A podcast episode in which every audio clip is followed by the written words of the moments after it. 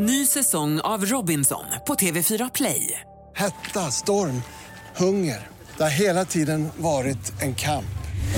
Nu är det blod och tårar. liksom. Fan händer just nu. Det. är Detta är inte okej. Robinson 2024, nu fucking kör vi! Streama söndag på TV4 Play. Hur lik Fred är du? Inte så lik. Tyvärr så gör jag folk besviken när de tror att de träffar Fredde. Eh, ja, det vet ju du. Är jag lik honom? Jag tycker att du är det. Tycker du? Ja. Okej. Ja, men du är konsumtionsgalen. det är han också. Ja, du är inte- lite ja. om, det, om sig kring sig, lite ängslig. Ja, det är han också. Ja, ja, det är han. Han är hypokondrisk. Det är du också. Ehm, Det är de dåliga sidorna, men de bra Nej, sidorna. det behöver jag har det är inte det där huset, jag har inte den där båten och liksom prylarna är ju på en annan nivå.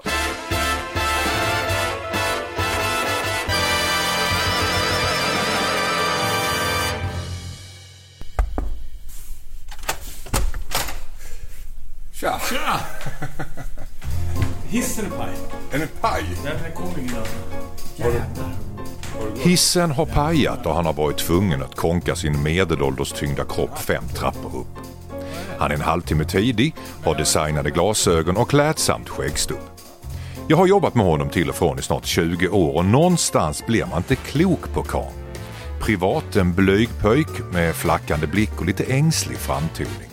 På scen, i film och på TV exploderar han i testosteron, dans och bisarra karaktärer. För rolig är han. Och kanske just därför att han är mästare på att hitta brunnar i sitt inre han öser ur sig när han väl står i rampljuset. Mitt herrskap, jag har fått besök av Fredde, Morran, Percy, Örjan Lax och en man som kan knepen i hur man förvandlar svaghet till råstyrka.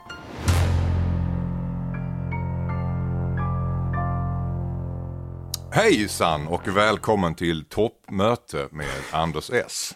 Jag tycker om hur du försökte göra den här satsningen, att nu ska jag göra en start. Att du ökade och blev officiell. Hej! Eh, välkomna. Det är en amerikansk grej det där. De, de börjar ofta så här, pratar ganska vanligt, normalt och sen bara liksom att Hello, welcome Ja, to ja. Radio WCDW, we got listen to Kevin Hart here. with-" Och så blir det, Då blir man, man riktar sig, då riktar man sig till lyssnaren. man blir någon annan också. Personuppgifter tack. Du har personnummer. Pers- ja, Får jag gage eller vad menar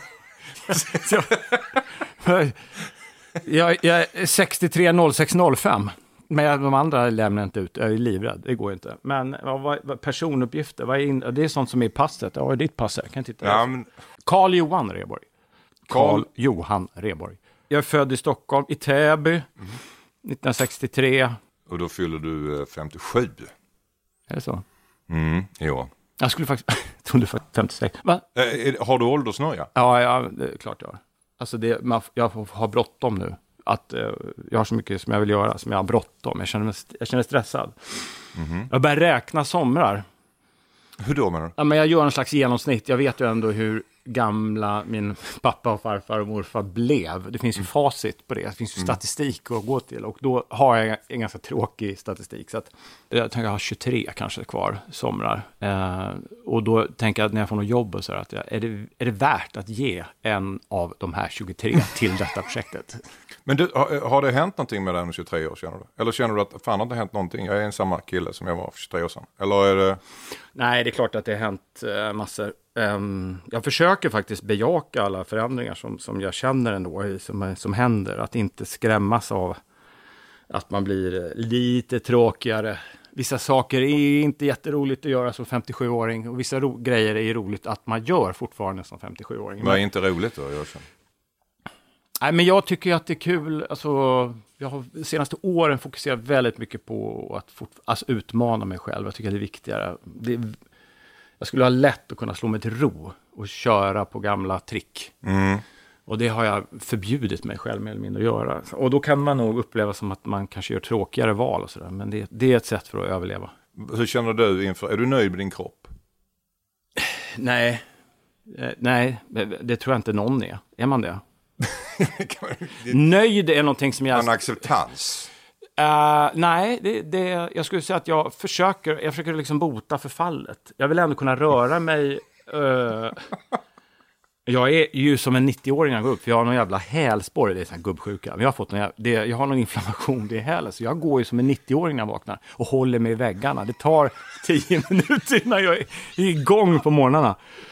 Jag, jag tänker att min fru någonstans lider av att se den där bilden av den här hackande mannen som går upp. Hon säger ingenting, men hon vet ju. Jag har en definition, det är hälsporre, jag blir inte av med skiten. Men sen när jag kommer igång, då är det bra.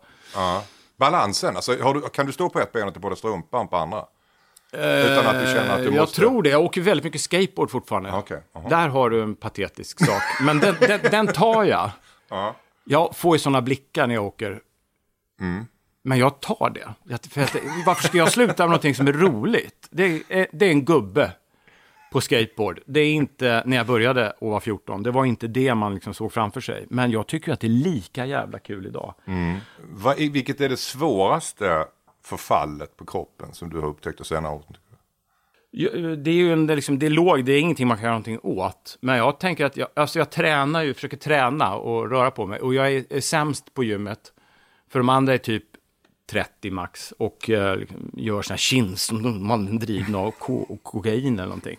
Och jag tänker hela tiden, ja men gå hit när du är 57 så se om du står här. Eller om det står jävla kagge och så, en vandrande hjärtinfarkt som kommer in här. Då kanske du inte är, lika snabb längre. Så man måste Så ändå... du bygger upp en konflikt med dem? Ja, en framtida konflikt. Och jag har det liksom svar på tal om det kommer något. Ja, men kom tillbaka här om 20 år och leverera får du se. Då har du fallit liksom. i- Men du tränar mycket då? Nej, men jag försöker hålla liksom att inte jag ska liksom... Så att om det kommer något roligt eh, jobb som innebär också lite fysiskt arbete, att jag inte är helt liksom, förtappad. För jag tror att alltså, det kan vara nog svårare att väcka det till liv om man har liksom låtit det...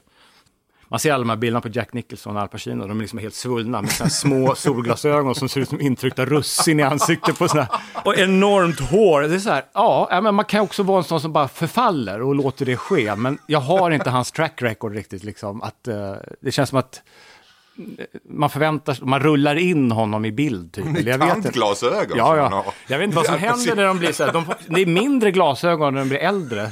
Han har ju haft större i alla år. Men nu kommer han i en sån här russin, det ser ut som russin. Intryckta i ögonen, liksom. Så här o- orange bågar.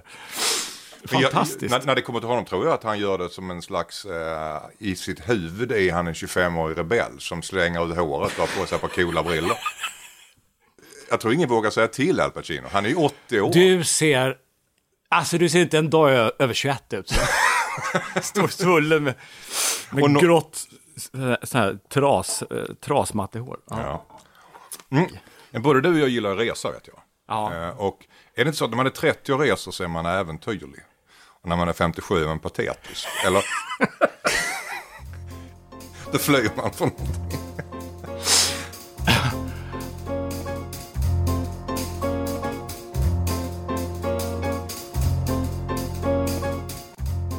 På YouTube så kollade jag upp lite grann, det fanns en intervju med på Skavlan. Och rubriken var Johan Rheborg om sitt velande.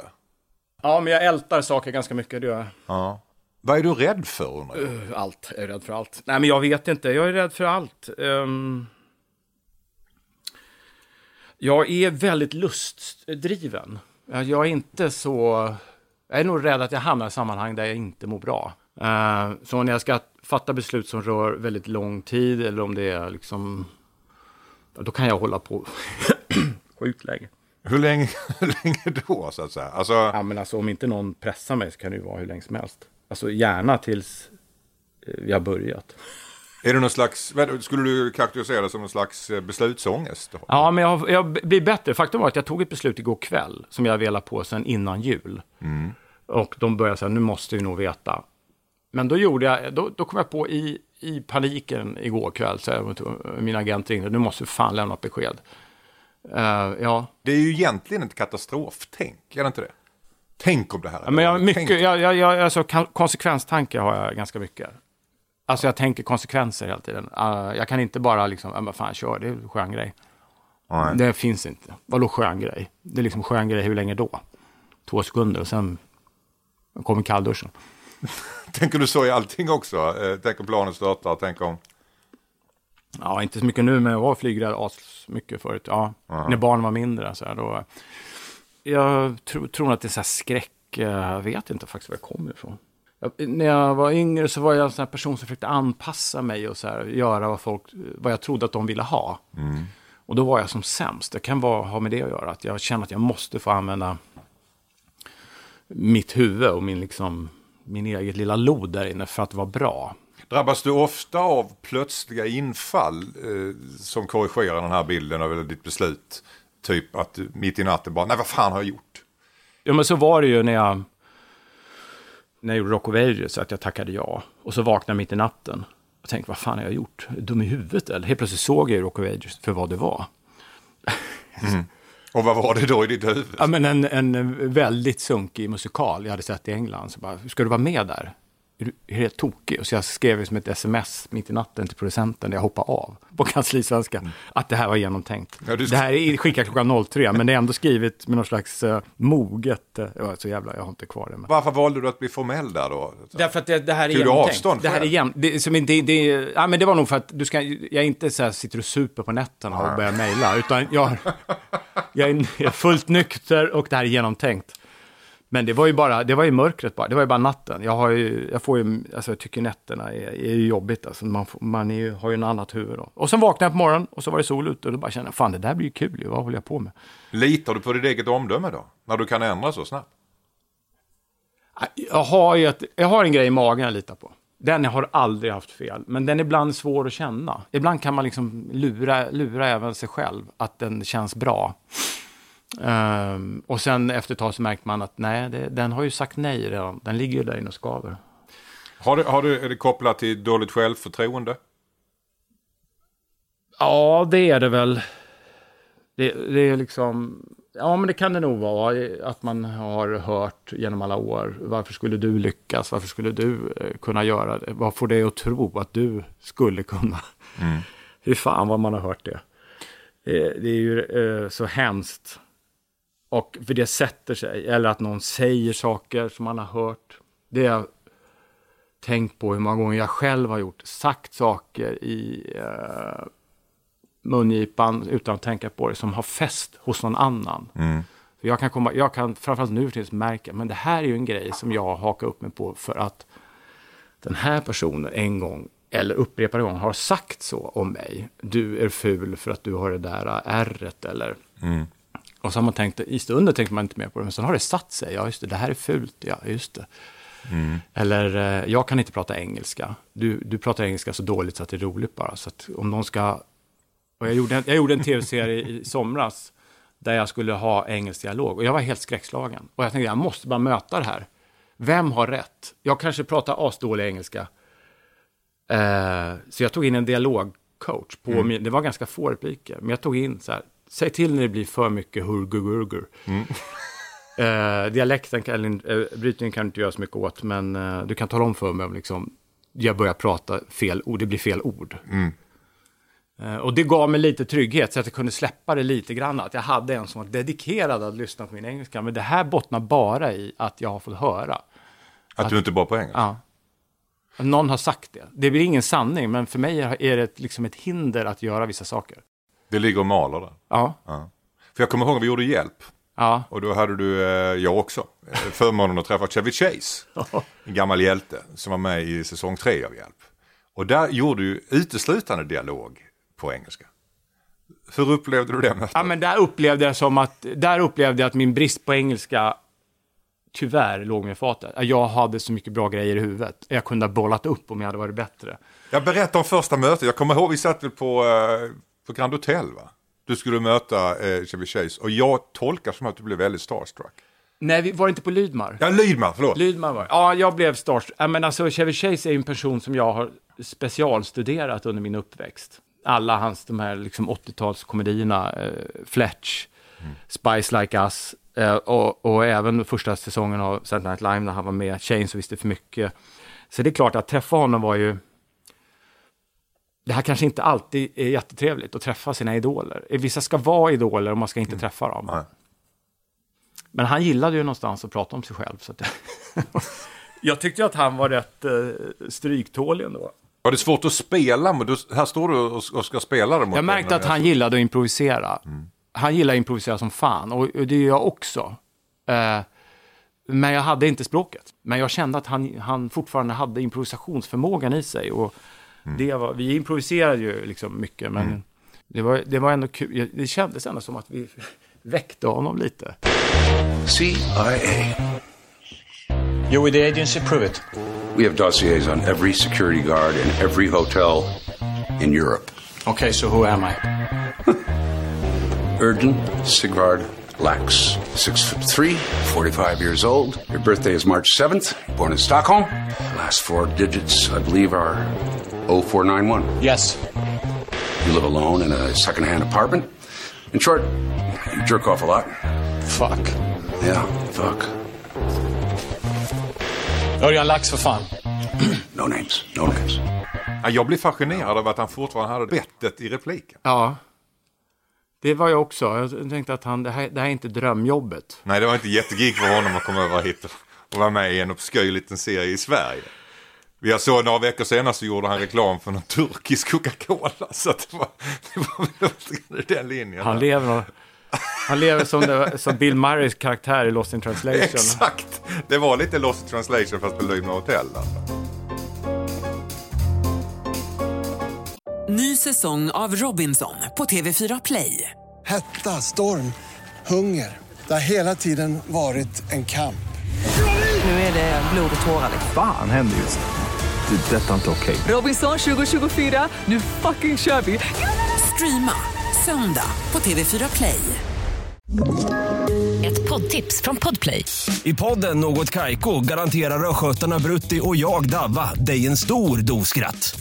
Där följer jag pladask för köttätandet igen. Man är lite som en jävla vampyr. Man har fått lite blodsmak och då måste man ha mer. Udda spaningar, fängslande anekdoter och en och annan arg rant. Jag måste ha mitt kaffe på morgonen för annars är jag ingen trevlig människa. Då är du ingen trevlig människa, punkt. Något Kaiko, hör du på Podplay. Därför är gardinerna.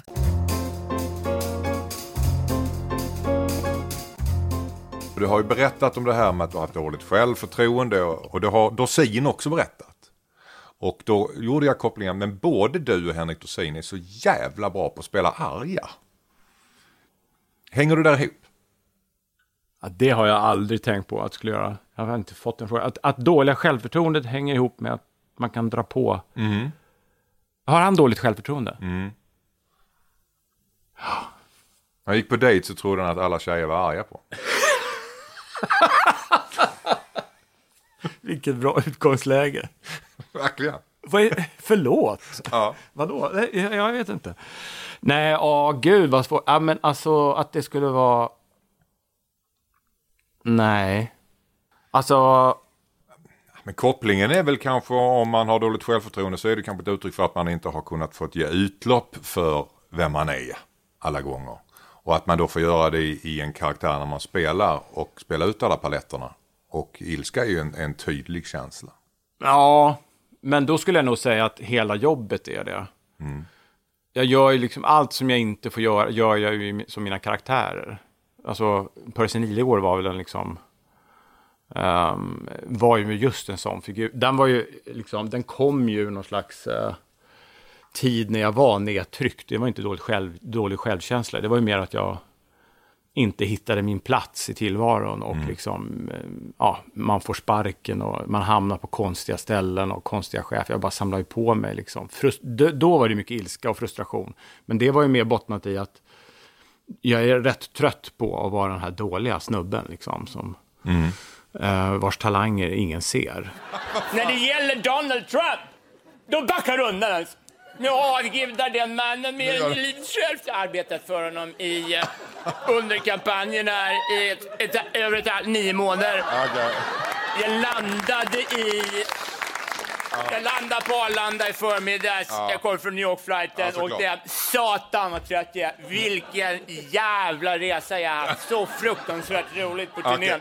Jag var fullständigt jävla insane. För du, anv- alltså, du är ju, du är ju en, den bästa i Sverige på att använda ilskan i comedy. Ja, det kan jag göra. Ja. Jag kan, jag kan dra på rätt duktigt. Vi, vi gjorde Örjan Lax, det gick bara ut på att du blev arg konstant hela tiden. Och i parlamentet gör du en ganska ilsken gubbe som exploderar lite hit och dit. Eh, du road av det? Ja, det är kul att få spela ut den delen. Det är kul att få tappa behärskningen. Det tycker jag nog. Och eh, liksom, nu, nu, går, nu ryker sprintarna. Nu, nu lyfter han. Eh, tab ta bladet från munnen. Ja, det, är alltså det är ju skitroligt. Och, men i Örjan Lax fall så tror jag att det är en del, för det är ju många som kommer fram fortfarande och, och pratar om, om den karaktären. Det, det är en som har satt sig ju. Mm. Och den är med all credit till dig, liksom, för det kommer från dig. Och Gustav, så att det, det, men där tror jag att det handlar, där är mycket igenkänning. Örjan Lax är, en, är väldigt mycket igenkänning i. Mm. Den frustrationen som han har, den bär många. Mm. Ilskan på småsaker. Det var nog, jag såg inte riktigt det när vi gjorde det. Det som, eh, jag vet inte om ni såg det, om det var det ni tänkte eller inte. men- Jo, det var tänk, tanken. Tanken var ju eh, någon som var ett barns känsloliv i en vuxens kropp. Lite grann. Mm. Och att, eh, men han vill bli snäll. Det är väl nyckelreplik i, i liksom hela utgångspunkten i Hjälp för Örjan Lax. Att jag vill bli snäll. Ja, fast han vet inte säger. riktigt vad, vad det är. Nej, han Att vet inte vad snäll. det är. Men han vill kunna fungera socialt. Och, men, men kan inte koderna. Och förstår inte att det beror på att han eh, Nej. är ofiltrerad. Jag ska gå rakt på sak. Jag upplever att jag har problem att få kontakt med folk. Varför tror du det är så? Ingen aning. En del säger att jag brusar upp lite, men... eh, Hur har du det med tålamodet då? bra, bra, bra. Problemet är att folk gillar och jävlas med mig. Hur då jävlas? Jag vet inte. De tar så förbannat tid på sig, luktar illa och ställer konstiga frågor. Vad är klockan? Bor du här? Ja! Det är väl för fan självklart att jag bor här! När det står Örjan på dörren. Jag tror att den eh, är relaterbar. Alltså, den, för man kan ju göra ilska helt utspejsad också. Mm. Men att hans ilska är liksom fullt begriplig. Mm. Små saker eh, som alla andra vanliga människor sväljer bara och tänker, ah, ah, snart är det över. Det finns ingen proportion i Nej. hans ilska gentemot att en Ja, men jag- gammal dam som är, som är långsamt, för, för långsamt över gatan och eh, han bara totalt Ja, men det hände ju. Det var någon som skrek på gatan. Ah, fan, var ett jävla liv. Alltså, det bara vaknade Örjan i mig. Då tänkte jag så här, jag kan ju inte öppna fönstret, jag har så här, eh, låga fönster, det blir konstigt också. Så bara vråla liksom, och käften. Det hade Örjan gjort liksom. Så där, där stoppar jag mig själv privat, tänker att eh, de har ju rätt att gapa, klockan är inte så jävla mycket liksom, och de passerar. Medan Örjan i alla lägen Mm. agerar på hotell och allt möjligt. Eh, Man liksom blir störd. Mm. Eh, Då tänker man bort på Örjan då, och han skulle naturligtvis gå in och bara ta en stol och banka i dörren. Och så, och så skrika åt dem, håll käften. Det finns inget värre än att gå ut från en situation och tänka, jag borde ha sagt så här, fan att jag inte sa så. Mm. Där var ju svaret. Eh, mm. Tyvärr. Det är bra för Örjan, och då kan man tänka ut de där sakerna. Ja, Örjan hade var, kan man säga känslomässigt kortsiktig. Mycket.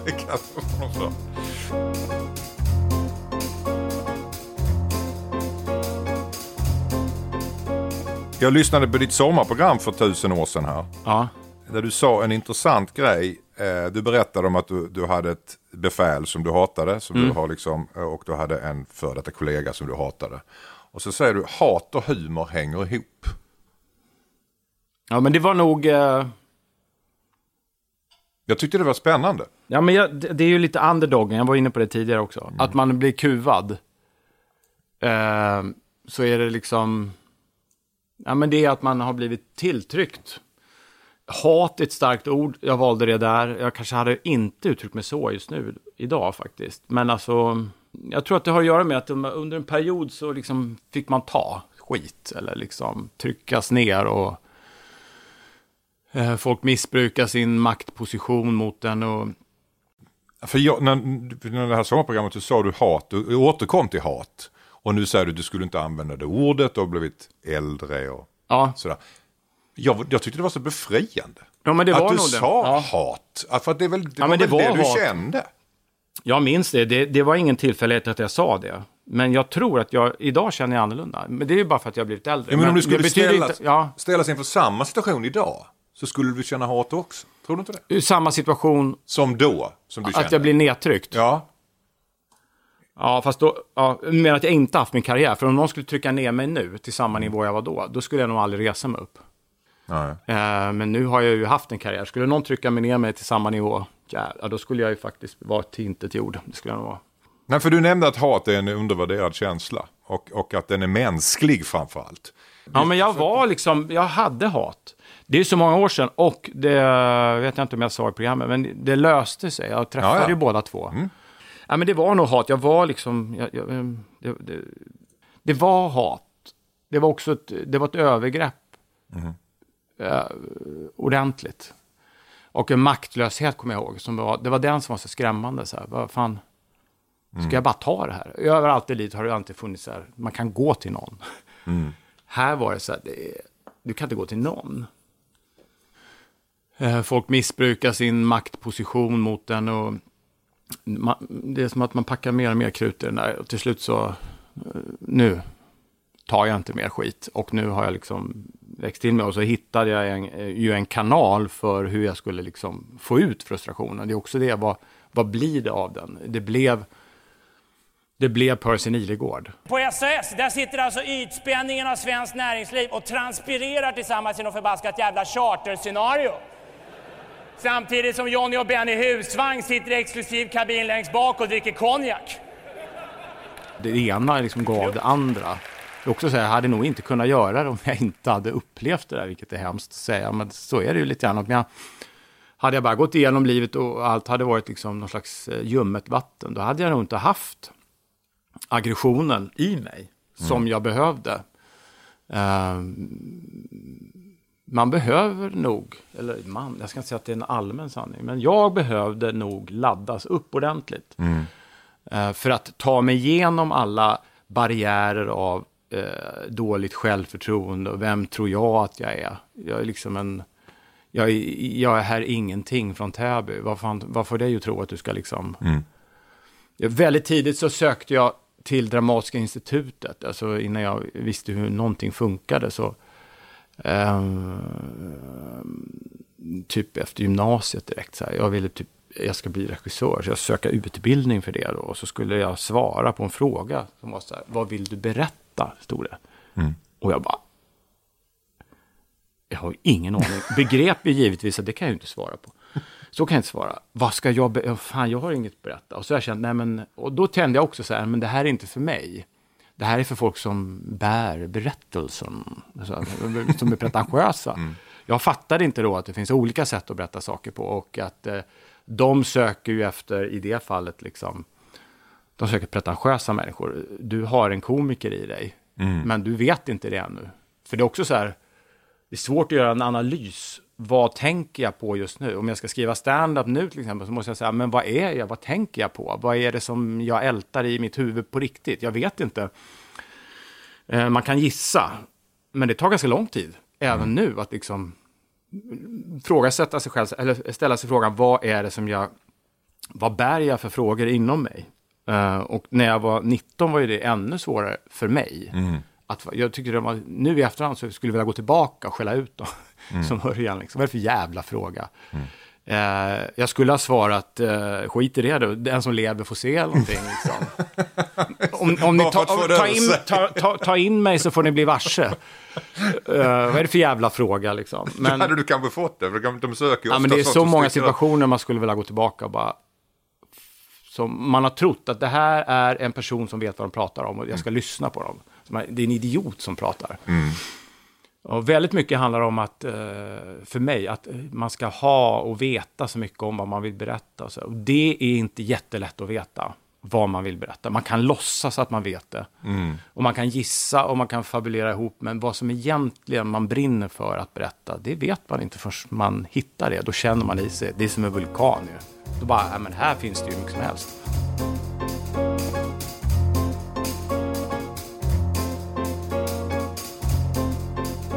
Du sa också att du drivs av revanschlusta. Mm. Jo, ja, men det är nog den här självbilden från, som, som finns. Att man, Vad säger ni nu då? Nu står Johan Rheborg här. ja, den är också väldigt plågsam, för den går ju inte över. Nej. Det finns ingen zon där allting löser sig och att man är bekväm. Jag har förstått nu. Livet är en enda lång kamp och Mm. den här ultimata bekräftelsen, den kommer jag nog aldrig att få. För jag kan inte ta emot den om jag skulle få den heller. Jag skulle givetvis slänga bort den. Varför det? Att ta emot den vore lika med att eh, sluta. För mig. Då skulle jag nog sluta. Att ta emot bekräftelse? Mm. Varför då? Ja, för nöjd är nog det värsta Nej, men du man, kan var- vara. man kan aldrig vara nöjd. Eh, Men ser du, det är likhetstecken mellan det och att vara nöjd. Kan man inte bara ta emot kärleken och känna att, ja var jag bra. Men jag behöver inte, Det jag är vill, jävligt svårt att göra det faktiskt. Jag, jag, det är hemskt att säga, för att jag får ibland liksom väl, och jag tänker det här är otroligt fint, men jag kan inte riktigt eh, ta åt mig. Och så kan jag känna mot att jag träffar någon som jag är imponerad av, vill jag gärna säga. Mm. Och så vet jag, fast jag, jag, inte ta emot det. Men för mig är det viktigt att få säga det kan jag känna. Och då har jag förstått att man måste låta folk säga. Om de vill säga snälla saker så, så ska man lyssna på det. Men äh, ja, det är lite som att det är skam, tabu att ta, ta emot det. Va, va, va, varför känner du skam när du tar emot någonting som du själv tycker att du varit ganska bra på? Va, var ligger skammen? Du måste väl vara nöjd med det du gör? Ja, ja, ja, ja, det där kan nog någon psykolog svara på. Jag vet faktiskt inte. Jag kan inte svara. Men eh, ordet är, ja men skam. Men den, är, den kanske inte är logiskt grundad. Om du skulle få hederspriset till exempel. I, eh, då, då skulle det vara en, Ja, då skulle jag skam. Jag en, en, en dödsdom. Jag, skulle nog, jag tror att tacktalet skulle vara en ursäkt. Jag vet vad alla tänker. What the fuck? jag håller med. Eller så skulle man gå upp och... Skulle du börja så? Så värd det. Så värd. Har ingen varit det här priset. Ja, ja, men jag skulle inte kunna ta emot det allvarligt. Nej, det skulle jag inte kunna göra. Kjelle Bergqvist, jag är så jävla bra. Men han har ju det i sig, det där självförtroendet. Det har inte jag. Kjell Bergqvist kan ju liksom gå in i kalsongen och tacka och bara, jag håller på och bastar där borta, men kul att ni festar. Och man skulle liksom, ja ja. Men om jag gör det, då blir det bara till, då blir jag krystat. Du, eh, tycker du själv att du är rolig? Eh, ja, det kan jag ju... Jag var rolig i alla fall. Ja. Alltså när jag var yngre. Men det var lättare att se kanske. Nu tänker man ju för mycket. Jag har alltid varit den roliga. Jag var klassens clown till exempel i skolan. Eh, och märkte rätt tidigt att uh, skämt, det är liksom min melodi. De, ehm, man fick uppmärksamhet i klassrummet. Och, framförallt hos tjejer då såklart. Mm. Fick du mycket tjejer för att du var rolig? Nej, nej. Uppmärksamhet fick man. Sen, eh, nej. Jag är alldeles för blyg. Nej, jag var ingen, jag var ingen Löverboy. Absolut inte. Det har de flesta sagt också. Rolig har jag varit men ligga har jag inte fått. Nej. Eh, Men, men det säger ju ofta, tjejer gillar roliga killar men inte att vara ihop med. Nej, då ska man ha en bad boys. Inte någon lustig kurre. Ja. Eh. Hade, hade du svårt för tjejer när du var yngre? Ja, det hade jag nog. Absolut, hade jag. Man skulle åka ner och liksom, man skulle göra en tidsresa och se sig själv. Då skulle man ju verkligen vilja ha ett snack. Hörru, 15 minuter. Eh, Jag måste bara styra upp det lite. För det är vissa saker som vi gör fel, Johan. Eh, Men var du, du var obekväm att, att vara med tjejer eller var det bara? Ja, ja, gud. Ja, men det var ju, det var ju liksom... o- Ja, ja. Är det svårt att Men jag prata hittade om? några kompisar som var likadana, så vi, vi satt ju och ältade brudar. Det blev ju ingenting av något. Vad vad ältar ni då? Var ni kära i Ja, alla, var, alla, var liksom, alla var kära hela tiden. Eh, Men ingen gjorde ju något. Det var fruktansvärt. Liksom bara, hörni, Kommer du ihåg ditt första förhållande? fan vad personlig du blev nu. Ja, det gör jag väl. Ja, jo, jo, jo. Eh, Ja, jo, men det kommer Där det jag ihåg. fäste så att säga. Ja, ja, ja, det kommer jag ihåg. Det här, är- sånt här är jobbigt att prata om. Det här, det här liksom, Det är så länge sedan. Ja, ja, ja, men det spelar ingen roll. Men det är liksom... Det var ju liksom... Det var, det var smärtsamt. Det, det, varför Det det, var smärtsamt att ja, men det, det, var så här, det var en smärtsam upplevelse. All, allting som har med kärlek att göra i debutform har ju varit oerhört tråkigt. Mm. Tråkiga upplevelser. Första ligget liksom var ju bara ett, en stor jävla fiasko och liksom på alla sätt och vis. Då är det ju... Men det var, det var också så att eh, då var man ju, jag vet inte gammal jag var, 15 och sånt där. Det var ju liksom... Då skulle det genom, det skulle, det skulle göras. Mm. Det var liksom en allmän press. Det här måste göras. Och så var det liksom allt fel. Men det var ändå 15. Jag var, jag var, inte, jag var 17, 18 tror jag. Är jag, jag hade sent. något försök tidigt och sen så la jag detta på is Mhm. med brudar. Jag sa, hur länge då? Länge.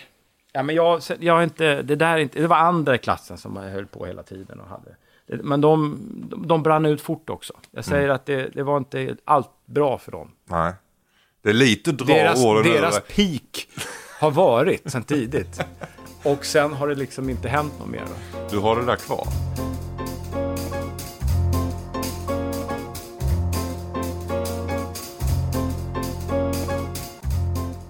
Det är en annan diskussion som har funnits i samhället som jag är lite sugen på att diskutera också.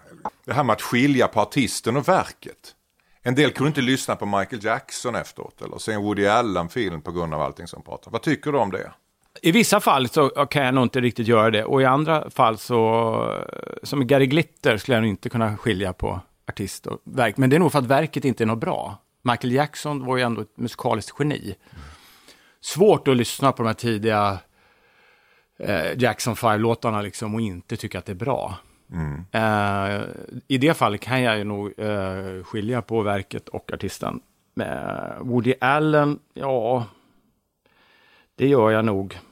Fast Woody Allen liksom generellt sett har ju fallit i status, verkligen. Det har han gjort. Mhm. Men jag har ju tittat på hans filmer som har kommit, det har jag gjort. Sen kan man ju tycka att, att eh, man ser det här eh, gubbsjuka draget går ju väldigt tydligt genom Ja, hans film. absolut. Ja. Och att det blir lite tråkigt med tiden, det kan jag ju tycka också. Jag ser ändå det han gör på ett annat sätt. Eh, Kanske än om det inte hade varit en diskussion. Mm. Och eh, jag kan nog tycka att det... ehm, man har blivit mer kritisk och det har varit till det bättre. Liksom att, att se dem med de ögonen.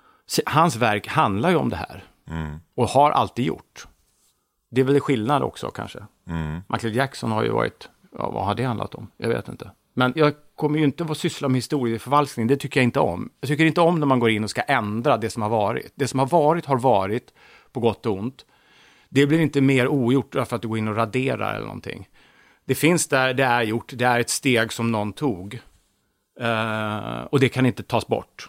Sen kan man tycka vad man vill i efterhand. Det är ju framförallt om skämt, det är ju jättevanligt att man liksom, det man skämtade om för 25 år sedan funkar ju inte alls idag. Men det betyder inte att jag inte kunde eh, skämta om det då, eller att jag hade den kunskapen för 25 år sedan som jag har nu. Det är ju helt orimligt. I så fall skulle vi alla sluta skämta nu, för att om 25 år så kommer folk säga, hur fan kunde du stå och säga det där? Ja, men det, vad då? Då var vi ju fokade på det här. Alltså, det, är, ju- det är en bizarr eh, en bizarr logik som jag inte alls fattar. Och att liksom sudda i Astrid Lindgrens böcker för att hon inte hade skrivit det idag. Nej, men hon gjorde det då.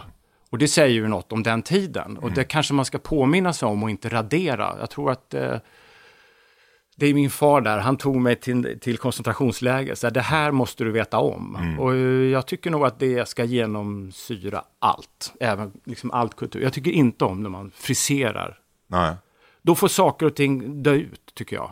Om man inte kan lyssna på det längre, läsa det, då, då får man lägga det åt sidan. Mm. Då får man läsa andra barnböcker. Och ha ett historieperspektiv att det här var Ja. den tiden och så såg världen ut då. Och Ja. så resonerar man då det var okunskap. Hur ska man annars kunna möta framtiden om man liksom håller på och friserar sitt eh, förflutna på det här sättet? De fula sakerna måste vi ta med oss också. Mm. Det tycker jag är viktigt.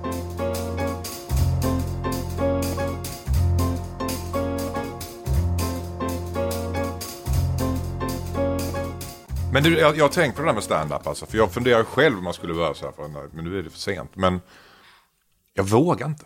Alltså hur, hur, hur är det att köra? Hur var det för dig första gången? Ja, men det det måste ju vara fruktansvärt. Ja, och det är jobbigt om man tar en paus också. För nu har jag faktiskt inte kört på jättelänge. Och nu känner jag att om jag, jag var på väg upp, ska jag köra en tia på brunnen och så avbokar jag liksom. För det är jobbigt. Det är fortfarande jobbigt. Om man inte gör det regelbundet så är det vidrigt. Och det tar ganska lång tid innan man blir så bekväm att man kan kliva upp. Och så kommer man omedelbart till fasen av att när man är bekväm, då är det dags att börja byta material. För då, Jag har ju en fördel av att jag har scenvana, så att eh, den... eh, men jag hade ju inte min, min stand-up-persona som tar lång tid att hitta. Jag kan ju känna att jag levererar under min kapacitet. Det som störde mig i stand-up-branschen, det var en enorma aggression som riktades mot mig från kolleg. Jag backstabbades väldigt mycket i början och det var jag inte beredd på. Folk var riktigt falska och det har jag liksom burit med mig. Jag har liksom aldrig riktigt släppt in den där världen efter. Varför gjorde de det? Tror du? Ja, men de gillade inte att jag kom. Det, jag var liksom, alltså, klubb, Pe- Peppe var ju liksom, har ju alltid stöttat mig. Så här. Det var inte liksom, ja men andra komiker, andra eh, i, nu i backspegeln medelmåttiga och under komiker. Alltså de bra har ju inte gjort det, men de... Var du ett hot? Jag vet inte, men jag var inte beredd på det. Och jag blev otroligt ledsen, otroligt sårad och... ehm, ehm, den, den, bran- den liksom, det finns där fortfarande. Och tjejer klagar på att det är grabbigt. Mm. Det är samma. Det är samma grej. Jag skulle säga att jag förstår, jag är inte tjej på något sätt, men jag fattar när de säger vad det är. Och jag vet ungefär, det är, det, det är samma grej som jag kände av, som var en slags, de är, om de är protektionistiska, jag har liksom aldrig riktigt, eh, jag har aldrig varit på stand-up-galan till exempel. Nej. Jag har liksom, jag har aldrig satt min fot. Jag har kört stand-up och det har bara varit kärleken till eh, själva grejen, att underhålla och göra det. Men jag har känt mig som en helt egen satellit i den där uh, skrået.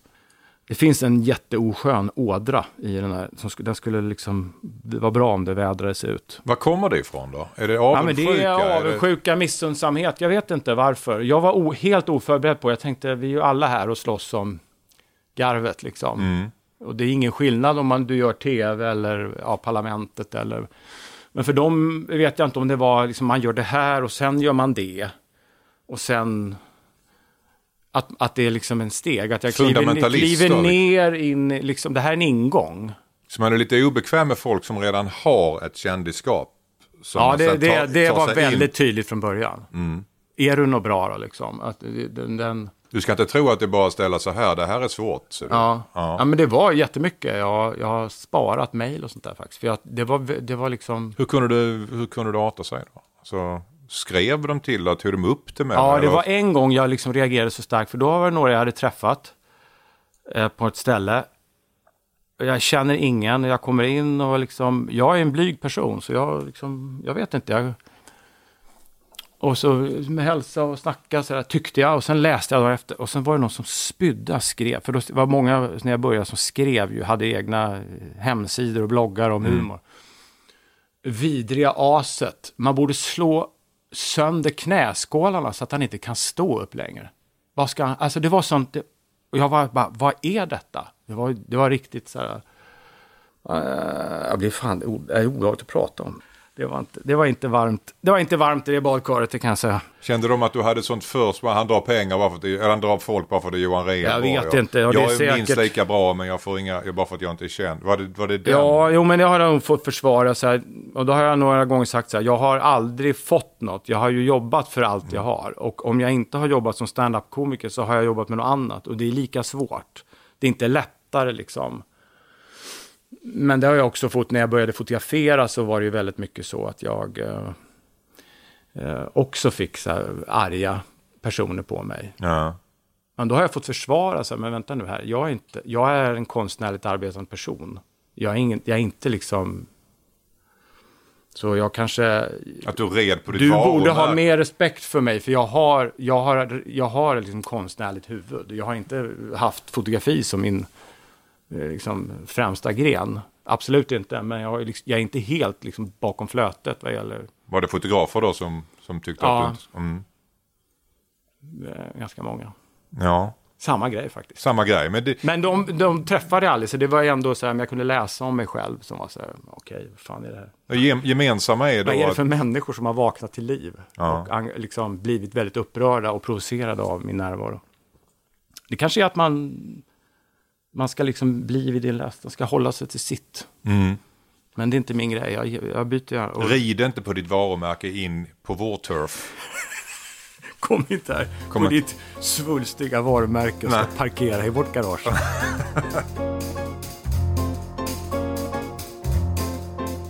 Johan, eh, Parlamentet. Vi älskar ju alla programmet, men många jag intervjuat har upplevt en stark prestationsångest inför det här programmet också. Ja, men det Alltså- programmet är fruktansvärt ångestframkallande. Det är det ju värsta programmet att göra av alla. Den ångesten man känner innan man ska sätta igång, den är ju obeskrivlig.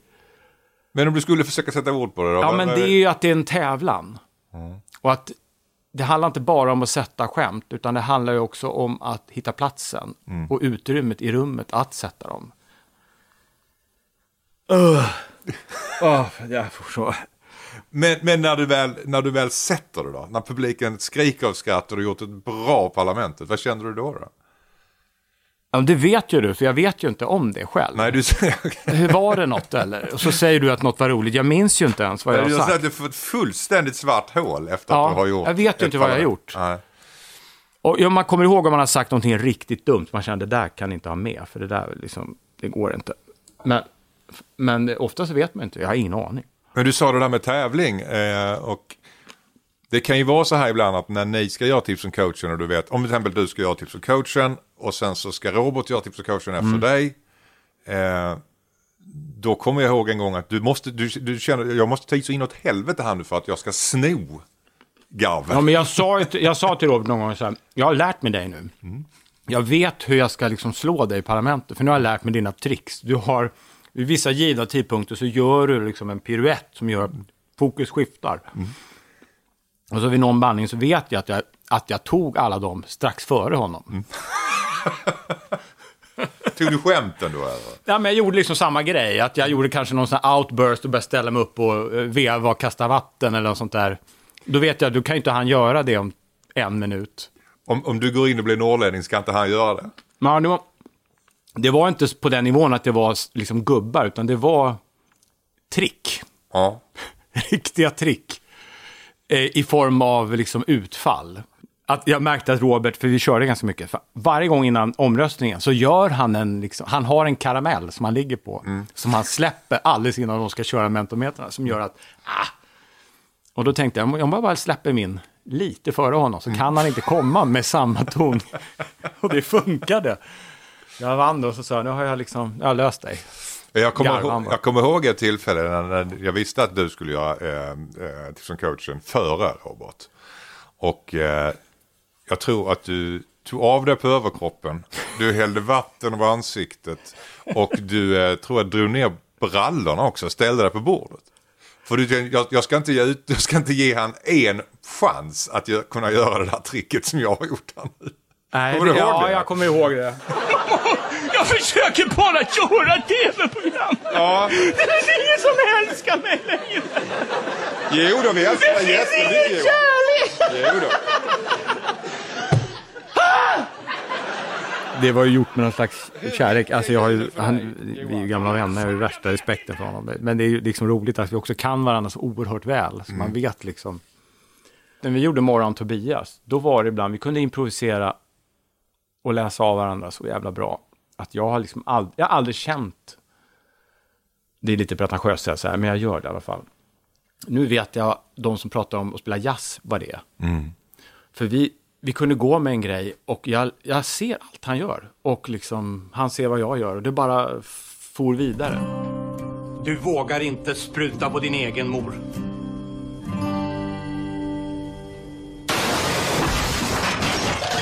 Vilket jävla tryck!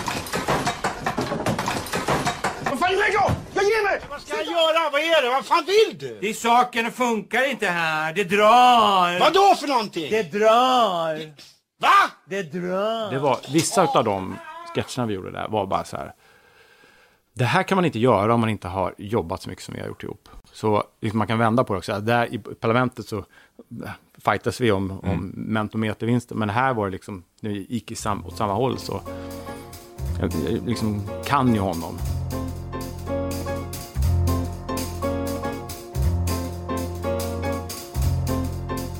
Du sa eh, i en intervju, eller ett sommar var det, du är livrädd att de ska ringa från DN Kultur och fråga vad jag får för bok på nattduksbordet. Har du ett, eh, ett komplex av att du inte läser så mycket? Ja, det har jag. Mm. Ehm, eller jag har inte läst så mycket. Jag började liksom läsa, läsa när jag läste juridik, då, då tvångsläste jag. Men det är nog kopplat till att jag har koncentrationsproblem och det, det fick jag reda på sent i livet. Så att jag, jag har ibland tänkt så här, fan om man inte hade vetat om det tidigare, då hade jag ju läst mer. Jag, det var en period jag tog jobb utan att läsa manus och sådana grejer, för jag kom ju aldrig till skott. Men det, det, det har jag satt stopp för. Mm. Har du ett kunskapskomplex? Nej, men jag kan tycka att det... Ja, jag skulle aldrig sätta mig på spåret. Jag har fått frågan och tacka nej. Aldrig? Nej, fy fan. Oj, oj, oj. För jag läste att uh, Schyffert är också livrädd för det där. Och Johan Ulveson är livrädd för det. Också det här att avslöja att man inte är så kunnig egentligen. Ett kunskapskomplex uttrycker de så. Ja. Eh, Jag brukar göra eh, det jag gjorde för dem. Jag gjorde fem Nej, frågor. fan. Ja, men det är jätte... Ja, men- de- de- de, jag kan säga att de, en del hade ingen rätt. Ja, okej, okej. Ja, vi gör fem frågor här bara. Det här är så pinsamt. Ja, Ja. det, jag kan dem inte säkert. Nej, huvudstaden i Kanada. Eh, huvudstaden, ja det måste ju vara... Eh, då säger jag att det är... Vänta, det är ju inte det. Vad fan är den heter? Jag skulle säga Quebec, men det är det ju inte. Det, det är ju fan, jag vet inte. Ottawa. Ja. Roten av 16. Nej, lägg av. Lägg av med matte. Lägg av med matte. Det är en bred Jag svarar inte. Roten av 16 är fyra. Jag vet inte. Okej. Ja. När blev Skåne svensk? Jag har ingen aning. 1650. Aldrig. De är, de är ju inte ens svenska nu. De vägrar ju. De har egen flagga och grejer. Vad spelar Zlatan nu? Är det, han spelar i... eh, Vad fan, vad är det han spelar i? Vänta nu här. Jag vet vad. Han, han spelar inte i Hammarby. Nej, snart. Han spelar inte i Malmö FF, kommer han aldrig göra. Men Nej. han spelar ju i... Är, ja, men är det Milan? Ja, ett rätt! Ett rätt. Och eh, sista frågan. Vad Ja. heter fåret bräker på engelska? Nej. Det... Ja, nej. Dra åt helvete. Jag vet inte. Fan, jag är skitsur på riktigt. ja. Det här är... Sheep bleats. Ja, ja okej. Ja. Den blöt... Ja, fy fan. Ja, du ser. Det här är ju liksom... Det här är sanningen. Johan Rheborg, tack så jättemycket för att du besökte eh, min podd. Eh, Det har varit väldigt trevligt. Tack så mycket. Vindruvorna nästan. Nästan. Mm.